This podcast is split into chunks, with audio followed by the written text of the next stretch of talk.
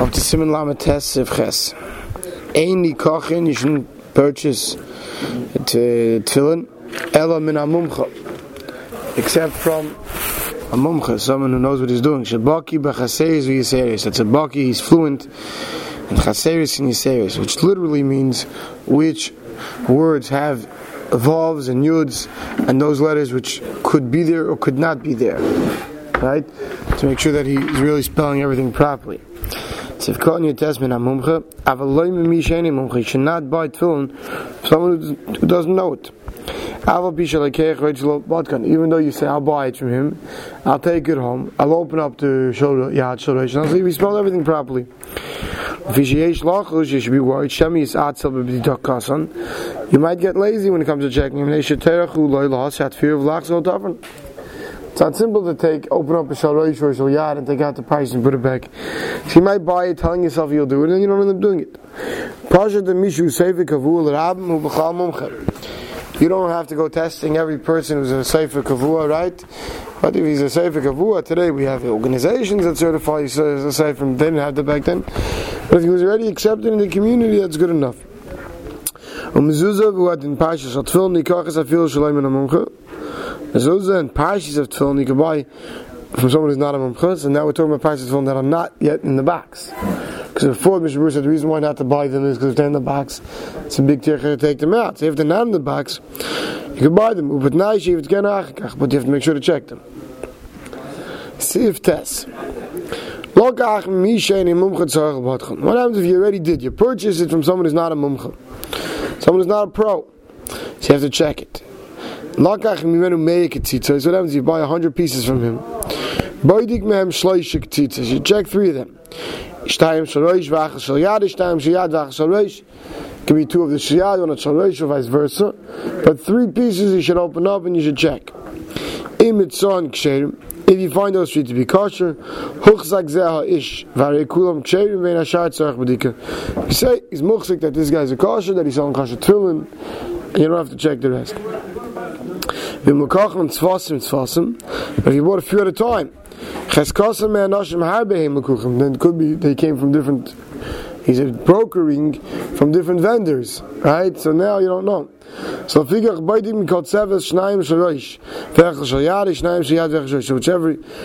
grouping you buy, you have to make sure to check 3.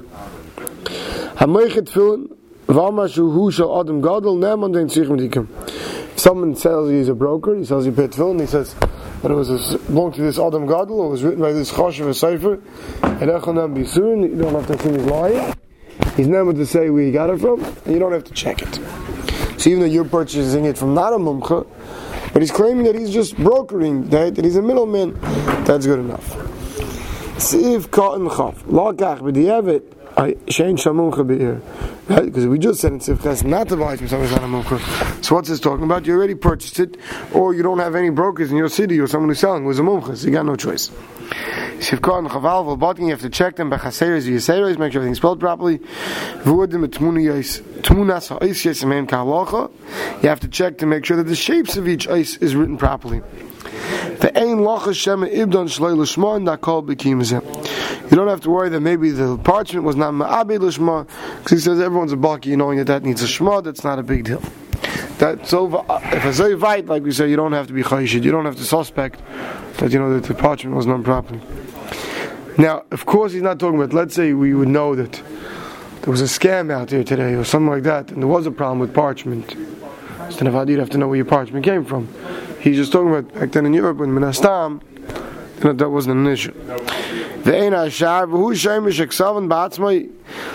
he says he wrote them himself. You bought these 100 pieces and from this broker, and you know that he wrote them all himself, or you know that he got them all from one person.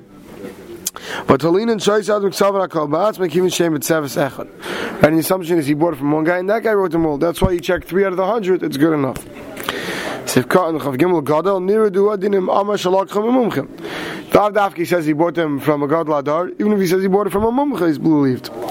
Now, money's believed. Why? The 8 echanam bisurin. It says he's surin. 1 8 is naman, so he's naman. Then you have to make sure he's Yerushalayim.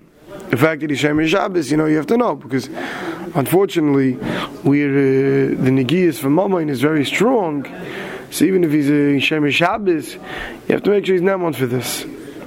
Now, of course, any standard yid is Naman, we don't have to be Chayshid, but if for whatever reason, unfortunately, Shimon Schwab used to say over that when he came to America and he got a Rav Shtala, the first time he had to speak about Halaya, one of the first few times, so, in those days and even today, that's not typical by the yeshivish Levi's, but many Levi's, the Rav will come in advance, early in the beginning, half hour before the Levi when the family's there ready, and he'll ask around some stories about the Nifter. So every time someone told them about this Nifter, they finished off, but he was a businessman.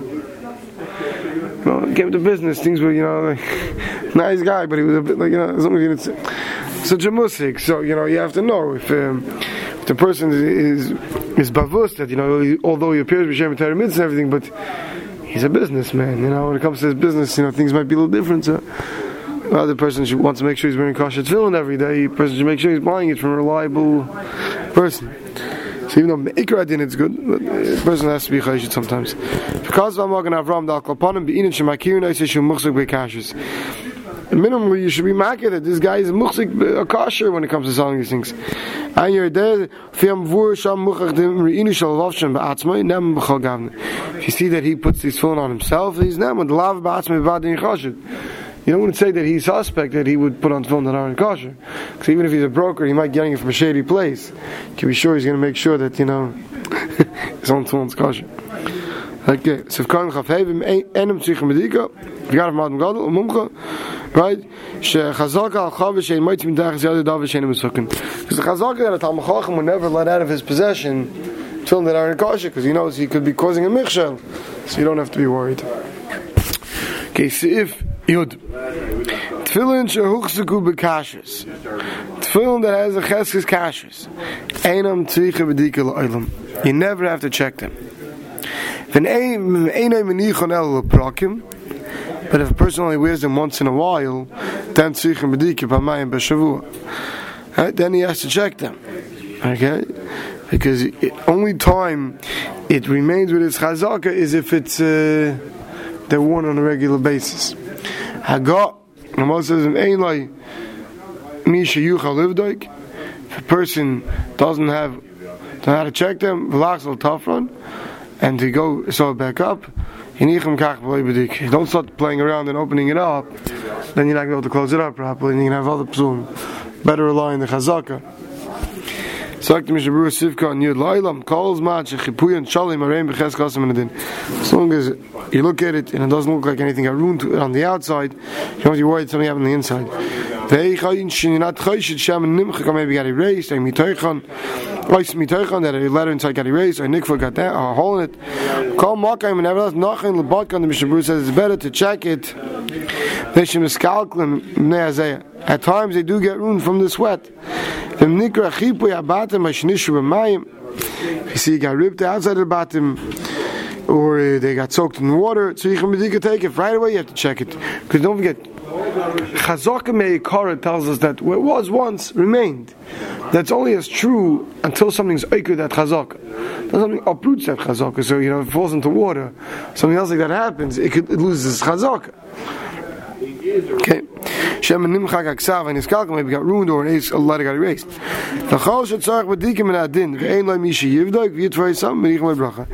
Any of these cases where you're required to check and you don't check, you can only put it on without a brach, because you can't make chazak. Can't say this is chazak. Because so if you left it in a wet place, right? Basically, he's not going to leave the list of every place that can ruin a pair of tefillin. But if it's 97 degrees outside and your locked car, it reached 122 and you left it in your windshield all day, can't zayin, you lost your chazak on your tefillin. You have to be careful in the nice way you leave your tefillin. It's got to be in a climate-controlled area. If tefillin are exposed to extreme heat, the ink can get ruined.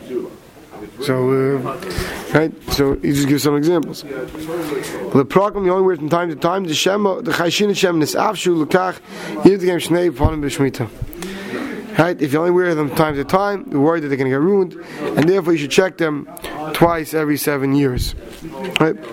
But it would seem that here we're talking about only those who wore it leprakim. But if we were on a daily basis, you're not mechuyev to check them twice every 7 years. Isn't that stuff? No. It's a misnomer. Twice every 7 years is for mezuzahs. Not for tefillin. I'm being recorded here, so I have to be careful what I say to the entire world. But the Hasofrim were advertised, you have to check your tefillin twice in 7 years. And I don't want to be suspect them of misleading the public for business practices. But it seems very clear for me that you're not mechuyev to. And unless you never wear them, unless you rarely wear them. And Shem Zalman, it's brought down in the Likutei Shem Zalman said that today we are tefillin are written much better than they were written amal.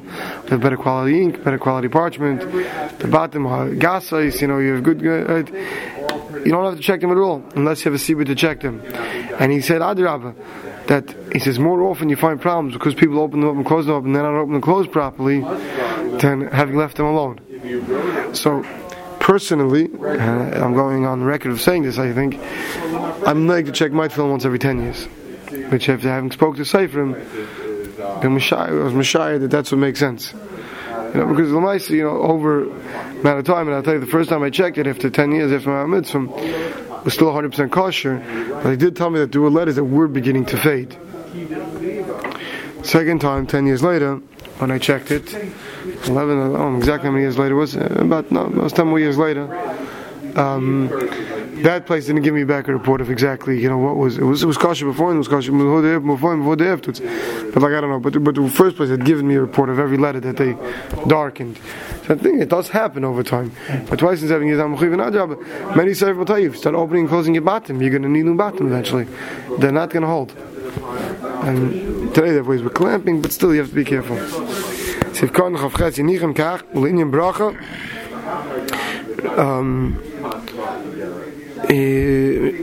says that if you don't have someone to check them and to sell them back out, you put them on without a bedika. He said, you need to make a bracha. Unless you have a clear reyesa that something went wrong with it, you make a bracha. If you see that the bottom are getting ruined taka, or I got soaked in water, then you can make a bracha, like we said earlier. What happens if you find in the Shemesh tefillin and they're opened up, there's no straps on them, you won't know. So you shouldn't take out those parshas. You should be chayish that there's a psul that you didn't find, that someone threw them in Geniza for a reason. If you find them, someone put in Geniza all closed and whatever, and they're big, whatever, he's got himself a new pair or whatever, right? So then you don't have to be chayshid, because if he knew about the problem, they would have left it opened. That's the assumption. Now to say that's always true today, I don't know. I didn't poll the seifrim, say what happens when you find a psul and you decide to return it, do you close it up or not? But I assume they wouldn't close it up either. But why would they put the work in closing up if it's mamash a psul? Now, but the only thing you do have to be careful is, I don't know if I'd recommend today, because today, there's a lot of different dagas of kosher to pasul. So it could be the person closed it up and gave it back to the person and said, I would recommend you getting a new pair. Maybe make your dinner. So if you found such a thing in Geniza and you have nothing else, I'd value you wear it. But I don't know that I'd recommend if you find the parents' tefillin shemis and you don't know its source and why you made it to shemis, then I would recommend that becoming your main pair of tefillin. We'll stop here.